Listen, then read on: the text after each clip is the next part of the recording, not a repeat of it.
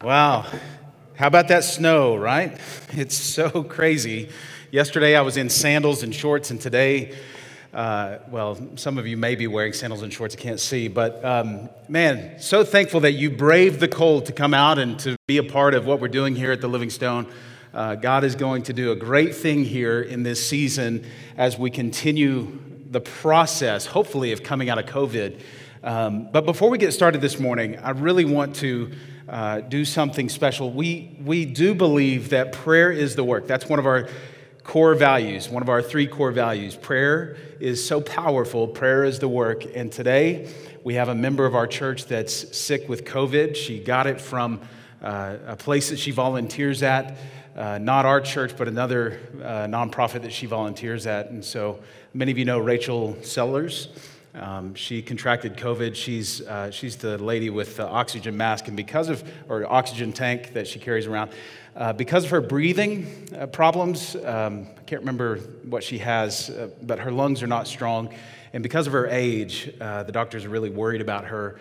And so I talked to her before they intubated her uh, or put the, the breathing machine on her. Uh, this weekend, and I told her that we would be praying for her this, this morning in both services. And so um, we believe that prayer is the work, prayer changes things. We've seen God move powerfully when we seek Him in prayer, especially as a corporate body. Uh, and so, you know, nothing is for sure in this life, but, but we can know that God hears us. And so, this morning, if you wouldn't mind joining me as we pray for her, um, Rachel Sellers, uh, by lifting your hand. And as, as, as a sign of support, if you'll just lift your hand towards us here, towards me, towards us, towards me. Uh, we're going to pray for her right now. And so let's go ahead and do that. Father, God, right now, Rachel needs your healing presence. And God, I pray the same things that I prayed with her over the phone the other day that God, you would heal her body. God, that she would become, uh, that she would come out of this well. God, that she would um, be able to experience more days ahead. And God, that you would use her story uh, through this trial. And God, I pray right now that you would heal her lungs, that you would heal her body, that you would keep her alive. God, I pray for the doctors that you'd give them wisdom and knowing how to proceed with her. And, uh, and God, we, we do lift her up to you right now. And God, in the name of Jesus, would you heal her right now from COVID? Would you extend her life? For many more years. God, we pray that, and God, we believe that in the name of Jesus. Amen. All right. Thank you so much for joining me in that prayer. Um, you know, it's, it's a crazy time we live in, and you know, because of COVID, we've had to make several changes, even here at church. We've had to reverse the room. Normally, we're on that stage and we have this incredible light display. Uh, but we're here, and that's all that matters to us is that we're able to gather in a place like this, even if we have to do multiple services like we are. God is still here, and God still wants to use you. He still wants to speak through you. And none of this, listen to this, none of this is a surprise to Him. Uh, none of the things that have happened over the past few months is a surprise to God. In fact, I mean, if you think about everything the riots, the unrest, the COVID, the economy, jobs, marriages falling apart, suicide, depression, all of those things, alcoholism, dependency on drugs, and, and other things, all of this is a result of this trial that we're going through as a world. Everything, everything that we're experiencing, and none of it is a surprise to God. And that ought to give us comfort, that ought to give us hope. In fact, the Bible says that this world is decaying. This world is going through a process of decay. If you don't believe this world is decaying, set your car out in the sun for a couple of years. It will decay. The paint will start wearing off, the, the plastic will start fading. Your homes need painting every, what, 10 years or so? Everything in this world is in a process of decaying. Many of us who are aging in our 40s or maybe older, you're feeling that. We're heading towards a process of decay. But this world is not our home, and this world will continue to see death. This world will continue to see decay until Jesus comes and makes all things new. In fact, the Bible says that in the end times, things are actually going to get worse. And if God had not stopped the trials and the tribulations coming, no one would survive. So that ought to make things a little brighter in 2020 for you. Knowing that it is actually going to get worse. I hate to break it to you. It may get worse. But none of that is a surprise to God. And all of this is leading to the point where Jesus comes as King of Kings and Lord of Lords, when he comes to make all things new. Part of the process that we want to go through in this series, Overcomer, is to give you hope, knowing that God created you in this time, in all of history. He could have chosen to, to create you, but He chose this time for a reason to experience COVID and to come out of this season stronger than you ever have been. The Bible says that there's going to be a great falling away in the end days, in the end of days, the end times. And it's easy to see where people could give up hope by not being able to go to church, or maybe they were lukewarm Christians, or maybe they were uh, not as on fire as we would like them to be. Anyway, with everything that's going on, including the two largest fires in Colorado's history, it's real easy to just get down and depressed and frustrated and just lose hope and lose sight of what God may be doing. This is not a life that we should, or this is not the mindset that we should have. I want to take you to probably one of the greatest scriptures that paints this picture of overcomer today. It's found in the book of Revelation. We're going to be there today. But before we step into this passage, I just want to give you a little background. Now, Jesus, before he before he uh, is arrested and uh, is held before the religious leaders, a mock trial, and before he's crucified uh, and dies on the cross, before he does that, he spends time with his disciples, he washes their feet, he celebrates the Passover meal. It's an incredibly intimate setting. In fact, they sing a hymn together and then they go out to the, the Garden of Gethsemane where Jesus is going to be arrested. Now, before they leave, Jesus says to his disciples, his disciples that would actually go on to die for their faith, at least 10 of the 12 would die for their faith. Judas would hang himself. John, which we're going to read of today, was kept alive probably to write the book of Revelation. We're going to read that in just a moment. So 10 of the 12 were actually martyred or murdered for their faith. And Jesus tells them this, knowing that they will face death someday for their belief in Jesus, for following Jesus. Jesus says, In this world you will have trouble. In this world, you will have tribulation. In this world, the world will hate you. People will hate you. People will say all kinds of evil of you because of me. In this world, your faith will be tested. In this world, people will want to kill you. But he says, Take heart because I have overcome the world. I've read that my entire life, and it never really hit me until just a few weeks ago as I was studying that passage. Jesus waits to the very last possible moment in his life, his physical life on this planet, to say, Take heart because I have overcome the world. You remember, Jesus was actually tested by Satan. He was tempted in the desert, he was tempted in the wilderness to, to, uh, to walk away from God. In fact, the scriptures say that he was tempted in every way that we are, and yet he was without sin.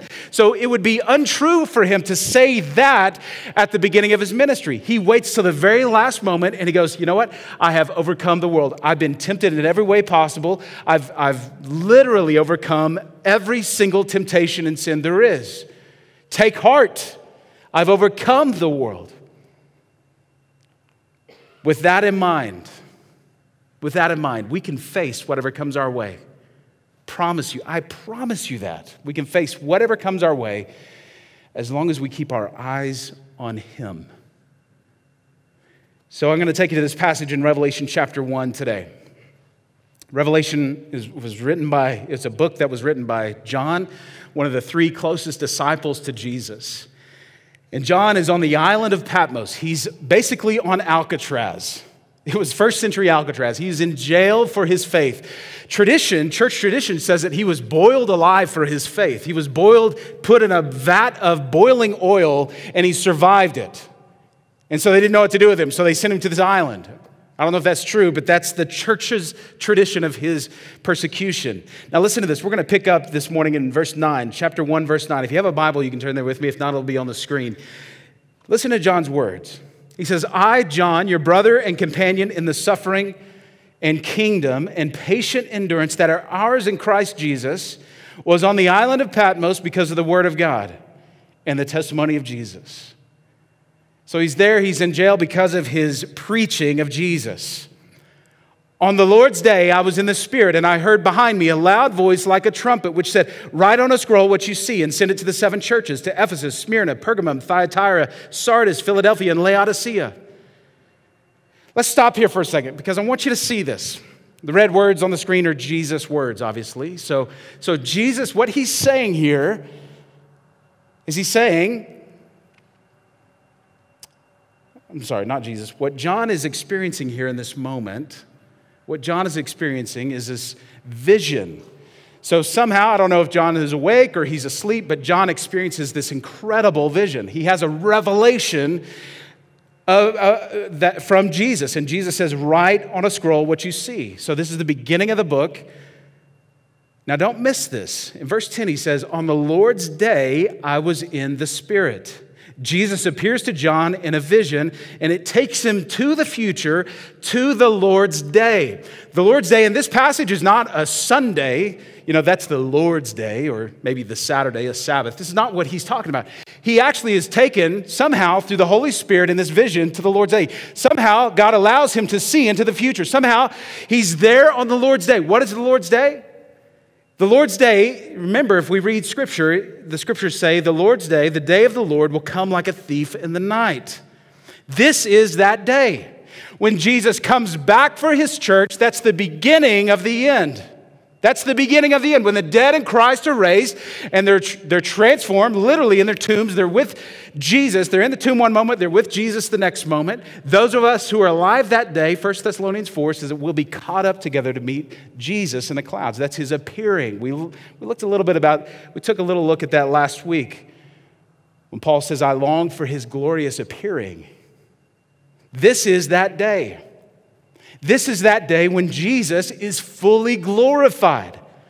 Right now, if we were able to peel back the layers of heaven and see into heaven, we would see God seated on his throne. We would see at his right hand, we would see Jesus interceding on our behalf as the high priest. Jesus, right now, in this moment, as I speak, Jesus is not fully glorified yet. There will be a time where he is fully glorified. Remember what John or what Jesus said to his disciples. John was there actually.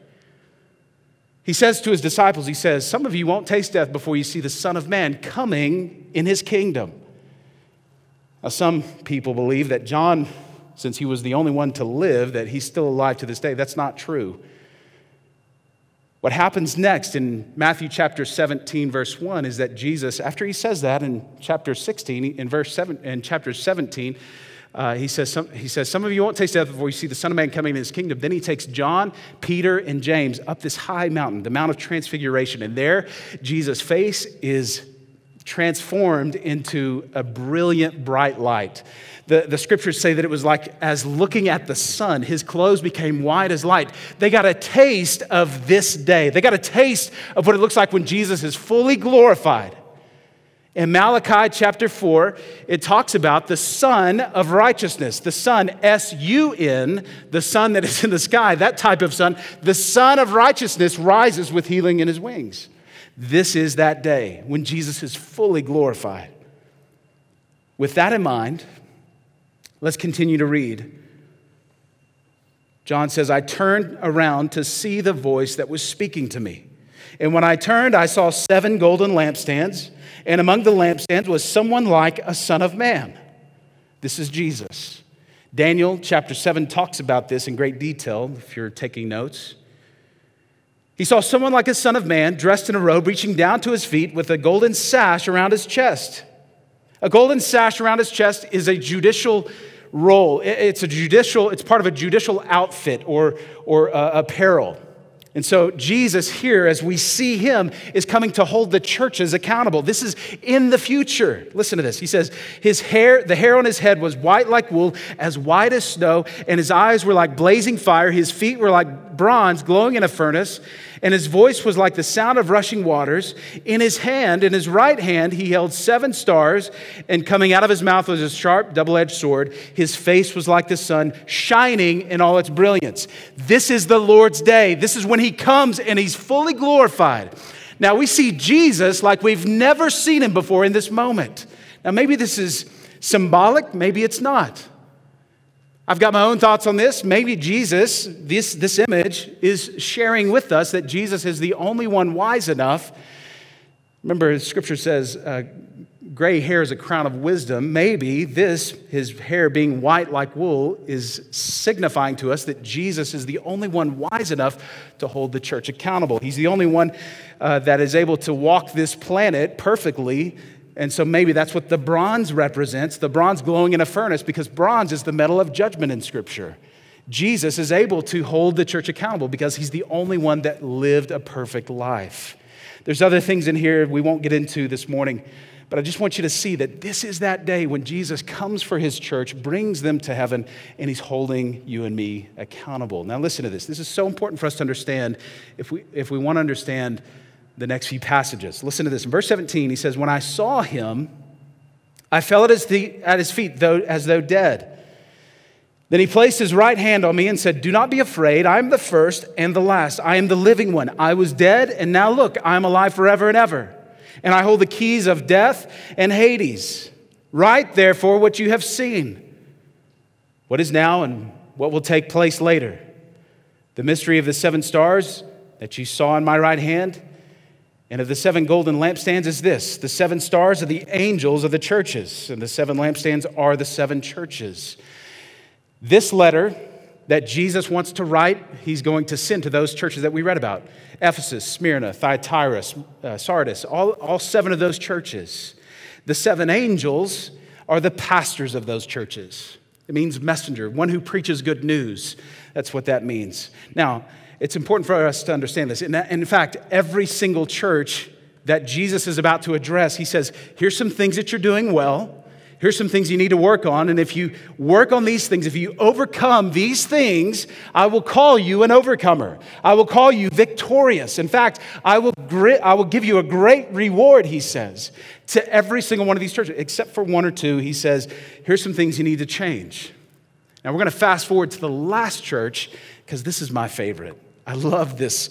I love this. This is in chapter 3, verse 14. If you're following along, taking notes, that's where we're at. Chapter 3, verse 14.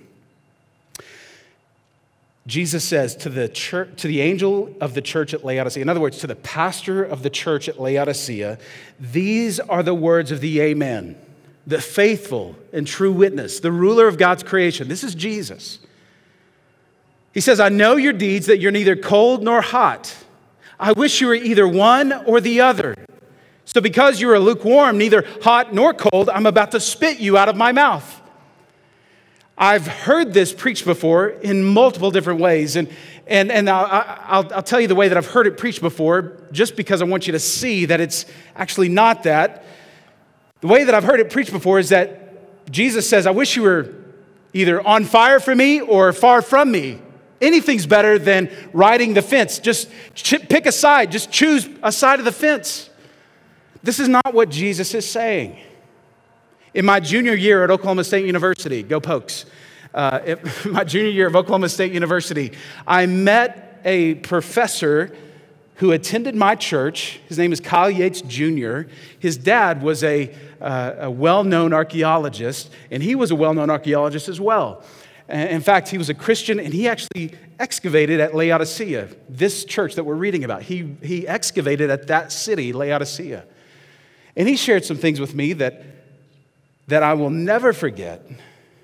He was there, he's actually researched this, he's been there. This is not what the Laodicean church would have heard from Jesus. Because Jesus says, I wish you were either cold or hot. Either one is acceptable to me. The only thing that's not acceptable to me is lukewarm. Lukewarm makes me want to throw up. I don't know about you, but I like lukewarm water. I really do because I've got sensitive teeth. But this isn't what Jesus is saying here. It would be, let me, let me explain it to you like this. It would be like having two beverages. One is cold and one is hot. Well, I mean, I picked this up like at five in the morning this morning. And uh, Sonia, our kids minister, actually drank out of this one, I think. So, uh, anyway, but this, Oh, man, that's so good. It's warm. Um, Brian, would you join me up here? I asked Brian before if he would be a gentleman and come up and and uh, I just opened this Coke, this Coca-Cola, product placement there. They're not supporting us, by the way. Um, neither is Starbucks. so, um, Brian, I, I really thought about you. I picked up this Coke actually last night at the gas station. Um, it tastes all right. It's, it's not as cold as it was when I picked it up, but, and this one is about half empty. And it's, it's, uh, I picked it up at five this morning. So, anyway, yeah, I, I was just going to offer you a drink. Would you like a drink? No, thank you. Are you sure? I am sure. But I got this for you. That's all right. I I got up early to go to Starbucks to get a drink for you. And I got up last night in the freezing cold in my sandals to get you this Coke. I don't want it. Uh, okay. All right, you can be seated. I try to do something nice for him, and what do you get? I know that's so cheesy, but my point, my point is, is that a Coke is actually really refreshing when it's cold. Hot coffee, this is not my lipstick. Hot coffee is really good, but when it's room temperature, it's kind of gross. Now, full transparency, I'll still drink this.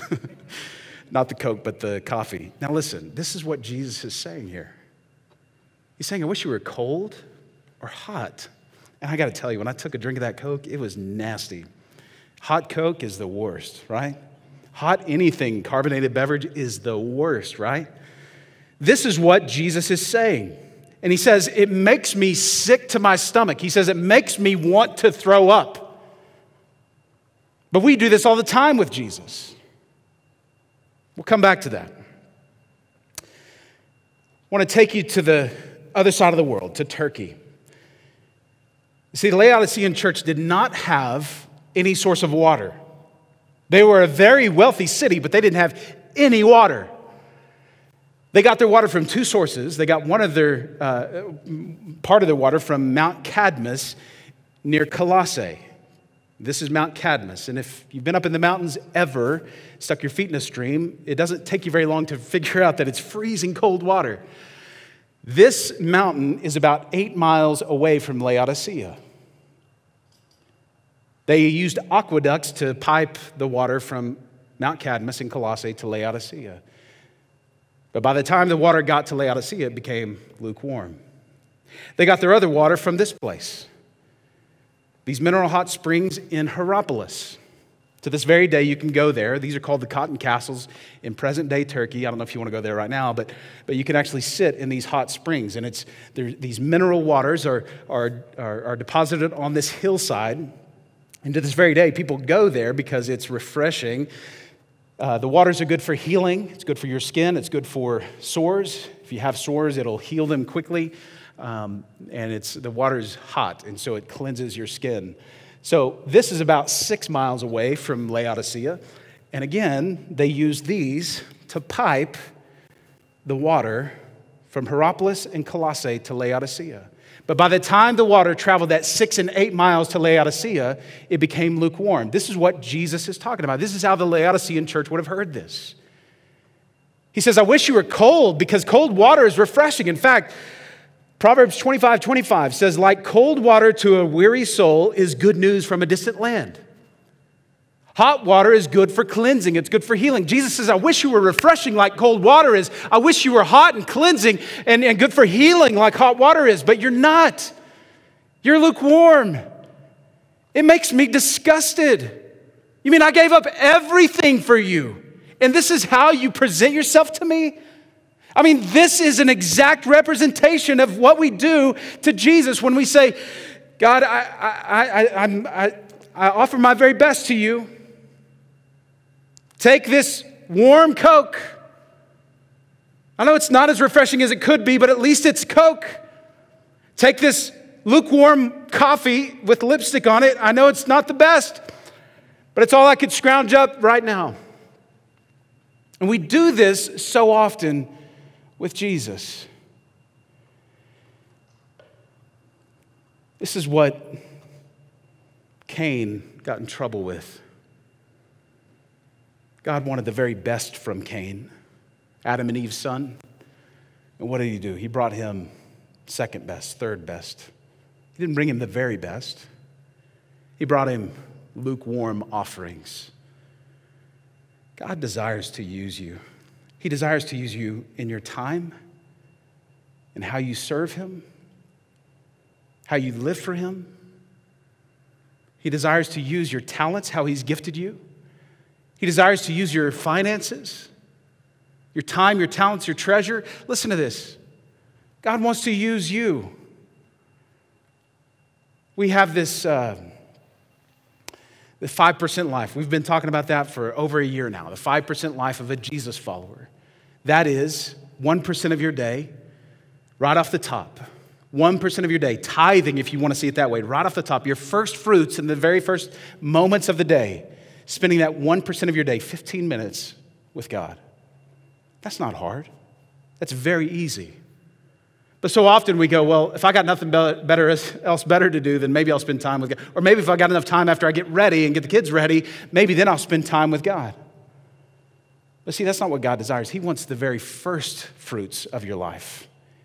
He wants the very best of your life, right off the top. That's what a first fruit is. An offering of a first fruit is the very best, right off the top. Give it to the Lord. So we can do that in our God time by spending 15 minutes a day. That's a great starting point. I'm not saying once you've done that, you've arrived, but that's a great starting point. To spend 15 minutes with Him. That's 1% of your day, right off the top. Trust me in that, test me in that, and see how God works in your day. See how much greater of an outlook you have. Then you're able to face the day. 1% of your time in gather. That's what we're doing here. Commit to coming to church right off the top, the first part of your week, right off the top. Sunday. The reason we have church on Sunday and not on Saturday, because Saturday is technically the Lord's day, it's the Sabbath. We don't have church on the Sabbath because that's the seventh day. We have church on Sunday because this is the first day of the week. It's right off the top. So give God the very first of your week. Give God the very first of your community. Now, we don't have those on Sunday mornings, but we have community groups that meet throughout the week. 1% of your time in gather, 1% of your time in group time. Give, one, uh, give 2% of your time in go time. That's serving outside the walls of these church. God wants to use you. But so often we go, well, God, if there's nothing else better to do on a Sunday, then maybe I'll go to church. If the Broncos aren't playing or if they're doing horrible, then maybe I'll go to church. I can't tell you how many times, and this is not a lie, that I've prayed that the Broncos would just be horrible. God has answered my prayer recently over the past few years uh, because I want so many people to want to love coming to church, to love experiencing God. I don't know if you were worshiping in, in fullness before uh, I came out, but I was behind the curtain back here just worshiping, and I just felt so uh, empowered by the Holy Spirit, or just I felt His presence. I don't know if you felt that this morning. That's why we gather. We gather to pray, we gather to worship, we gather to hear from His Word.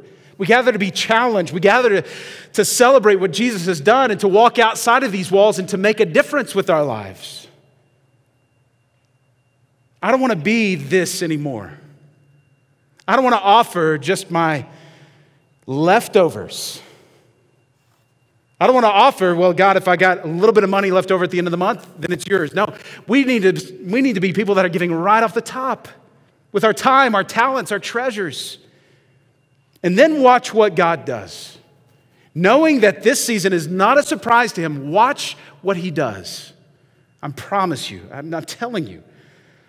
Now, let's come back to Laodicea because Jesus isn't done with them. He's told them, I wish you were cold or hot. Both are both are acceptable to me. Both are easy for me to drink and to be, you know, to be received, but, but lukewarm makes me want to throw up. Now, Laodicea, when they heard these words, they understood what he was talking about. By the time the water got from this hot place and this cold place, it was lukewarm by the time it got to Laodicea. Now, Laodicea was a very wealthy city. They were proud of their wealth. They didn't need anything as far as uh, material was concerned. In fact, they had indoor plumbing. How crazy is that? In fact, I got a picture of a water tower, what's left of the water tower right here. That little hunk of rock there is what's left over after the mineral deposits have overtaken it, but that is a water tower. I wonder what their team name was on the side of it. I, was wondering about that last night. Maybe the Laodicean uh, lukewarmers. I don't know. Um, they were wealthy, they were proud. They actually had a medical school. They had a medical school there. They developed a, a refrigerant, a, let, me, let me say this right. I am going to mess this up. Phrygian, Phrygian powder, which would restore sight to some people, some blindness, some sorts of blindness. They were also known for their black wool. If you had black wool back in those days, you knew that it came from Laodicea. They were well known for their black wool, their medical school, their wealth. They're very proud of all these things. So when Jesus says this in verse 17, he says, You say, I am rich, I've acquired wealth, and I don't need a thing, but you do not realize that you are wretched, pitiful, poor, blind, and naked. He says, I counsel you to buy from me gold refined in the fire so that you can become rich and white clothes to wear so that you can cover up your shameful nakedness, and salve to put on your eyes so that you can see. Jesus says, Listen, I know you have everything that you need. I know you're proud of the wealth. I know that you're proud of your medical school that can restore some sight to some blindness. I know that you're proud of your wool, but you don't realize those things are worthless to me. Those things will not get you anywhere with me. He says, I counsel you to buy from me gold refined in the fire. Think about gold. What is gold symbolic of in Scripture? It's, it's the metal that we see uh, uh, over and over again pointing to deity. It's the metal of deity in Scripture. Like silver is the metal of redemption, bronze is the metal of judgment. This is the metal of deity. In other words, Jesus is saying, I counsel you to buy from me gold, the things that are valuable to God the things that are worthwhile, the things that are, that, that are going to be uh, surviving the flames someday. Gold, as it goes through trials, will be purified so that you can become rich in the things of God. White clothes to wear so that you can cover your shameful nakedness. And salve to put on your eyes so that you can see the things of God. I'm telling you, trust me in this. Devote yourself to the 5% life. That's 1% of your day in God time, 1% of your week in gather time. 1% of your month in group time, 2% of your year in go time.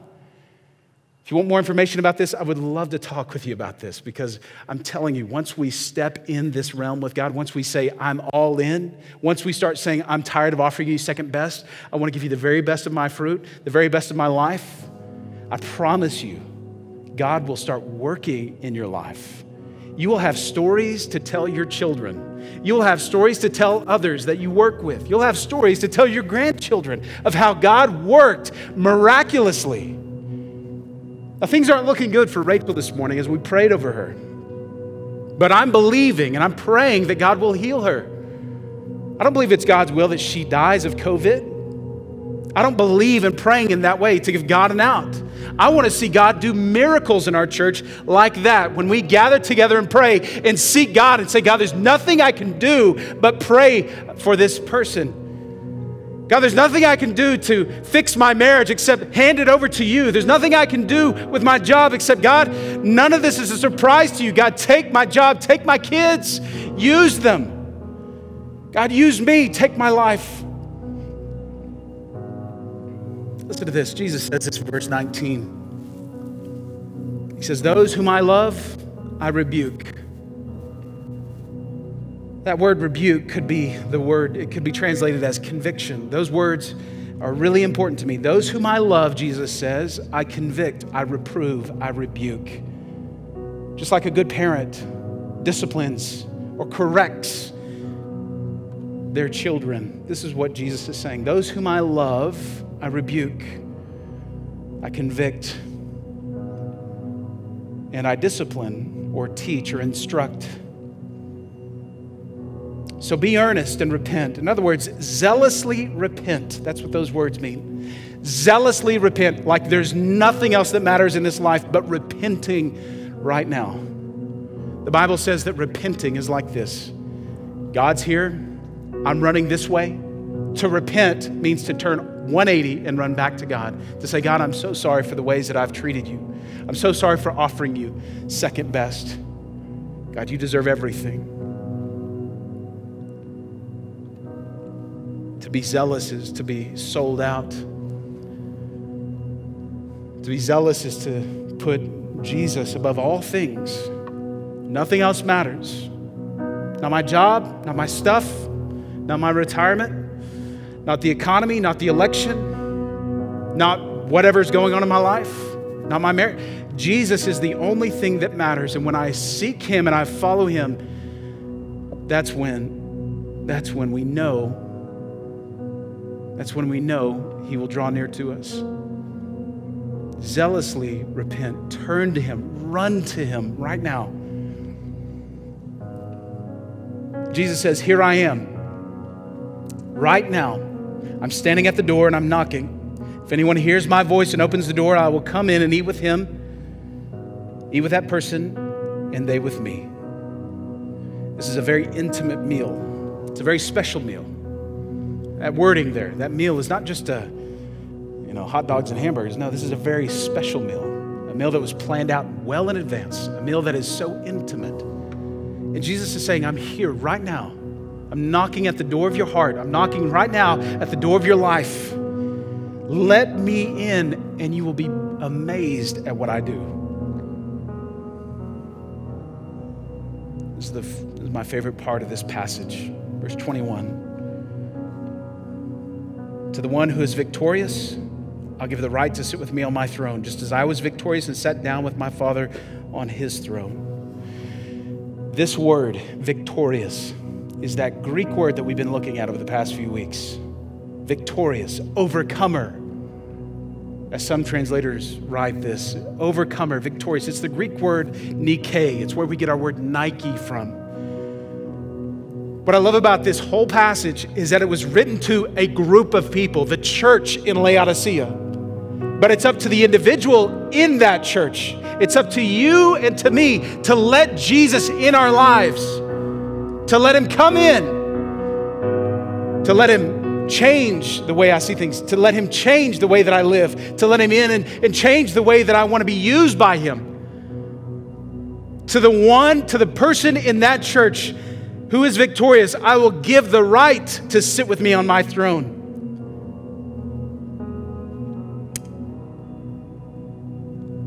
when I stand before Jesus someday, when He holds me accountable for what He's given me in this life, I don't want Him to say, You were cold, you were hot. And I want Him to say, You were. I, I, I, want him to say that. I don't want him to say, You were lukewarm. Sorry, I got my mind mixed up. I don't want him to say, Keith, you were so lukewarm. I couldn't use you. I want him to say, You were cold like, like refreshing waters. You were hot like a beverage that is hot, that is good to drink. You were healing. You were, you were good for cleansing. I want to see our church become that. So that when we together stand before Jesus someday, can you see it on that day? When Jesus looks at your life and he says, Well done, my good and faithful servant. You've been faithful in a few things in this life. You've been faithful as a parent, you've been faithful as a spouse, you've been faithful as an employee in that company, you've been faithful as a follower of Jesus. You brought healing and, and cleansing in, in every way possible. Well done. You were refreshing to be around. Well done. This is a fight that we face right now. Right now, we face a daily battle. We can either give in to the flesh, give in to, to our selfish desires, or we can follow hard, zealously run after Him. Today, I don't know if you're here and if you've ever accepted Jesus as your personal Savior. When I was nine years old, and I want you to think about this, those of us who are followers of Jesus, in that moment, when you realize that Jesus did everything for you, in that moment when, you, when it all made sense to you, that you and I were destined for an eternity separated from God, that is hell. But Jesus stood in the gap and he said, I want to offer you a new way, a way back to God. The Bible says, Ephesians chapter 2, verse 8 through 10, said, um, I just forgot it. For it is by grace that you've been saved through faith. It's not of yourself, it's by God's grace and your faith, believing in Him. Grace is something that we don't deserve, but God gives. It's by God's grace in our faith that we are saved, that we can be in right standing with God. Not by works, not by going to church, not by doing good deeds for the day. We're not saved by what we do, we're saved by the blood of Jesus alone. His death on the cross is what saves us. If we believe that, if we accept that free gift, the Bible says that we are His that we will always be His, that we could never be separated from Him ever again. Even if we walk away from Him, He never breaks His end of the bargain. Not by works, but we were created to do good works. Verse 10 says that. So if you're here today and you've never put your faith in Jesus, I want you to think about that. For those of us that are followers of Jesus, remember that moment when you realized it all made sense to you. That Jesus' death on the cross, his sacrifice for you and me, covers all of my sins, past, all of my sins, future. He forgives me of both, all of those sins. The Bible says that nobody's perfect. The Bible says that without believing that Jesus died on the cross for us, by believing that in our heart and confessing with our mouth, there's no way to have a relationship with God.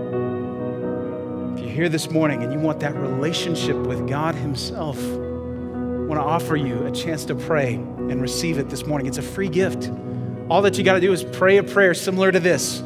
Actually, you don't even have to pray a prayer. You can just believe in your heart. But listen, I want to want to walk you through this. This is this helps us understand what's going on in our heart if we pray a prayer similar to this. With every head bowed, every eye closed, nobody's looking around. This is just you and God this morning. Pray a prayer similar to this. Say, God, I know that I am a sinner. God, I know I've done things that have caused you grief.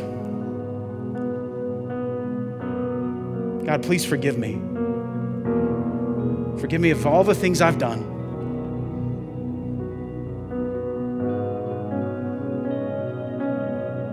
Forgive me of the shame that I carry, the guilt that I carry, the, all of that, God. I pray that you would just remove from me right now. And I believe that Jesus died on the cross for me. And on the third day, God, you rose him from the dead. You raised him from the dead on the third day. God, thank you for loving me. Thank you for saving me. if you just prayed that prayer, would you do me a favor? Would you raise your hand? Just let me see those, those hands. If you prayed that prayer for the first time today,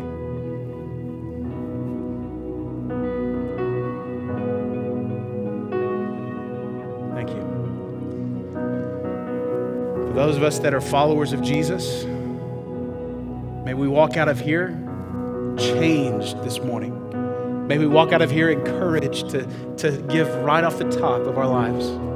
Father, I thank you that you love us. God, I thank you that you gave your only son for us. God, I, I pray for this group of people here this morning. God, that as we leave this place, God, we would be radically inspired to make a difference. That we wouldn't let the events going on in the world rattle us, that we wouldn't be blown here and there by every wind of change, the changing tides. God, I pray that we would be firmly planted in you. God, we love you. God, we can't thank you enough for giving your only son for us. Father, in this next moment, as we sing this last song, God, would your ears be honored? Would your heart be honored this morning? Father, I pray that we would lose all the distractions around us, that, that you would be our focus right now as we sing this last song. God, we love you. Thank you for Jesus. It's in his name. Amen. Let's stand and worship.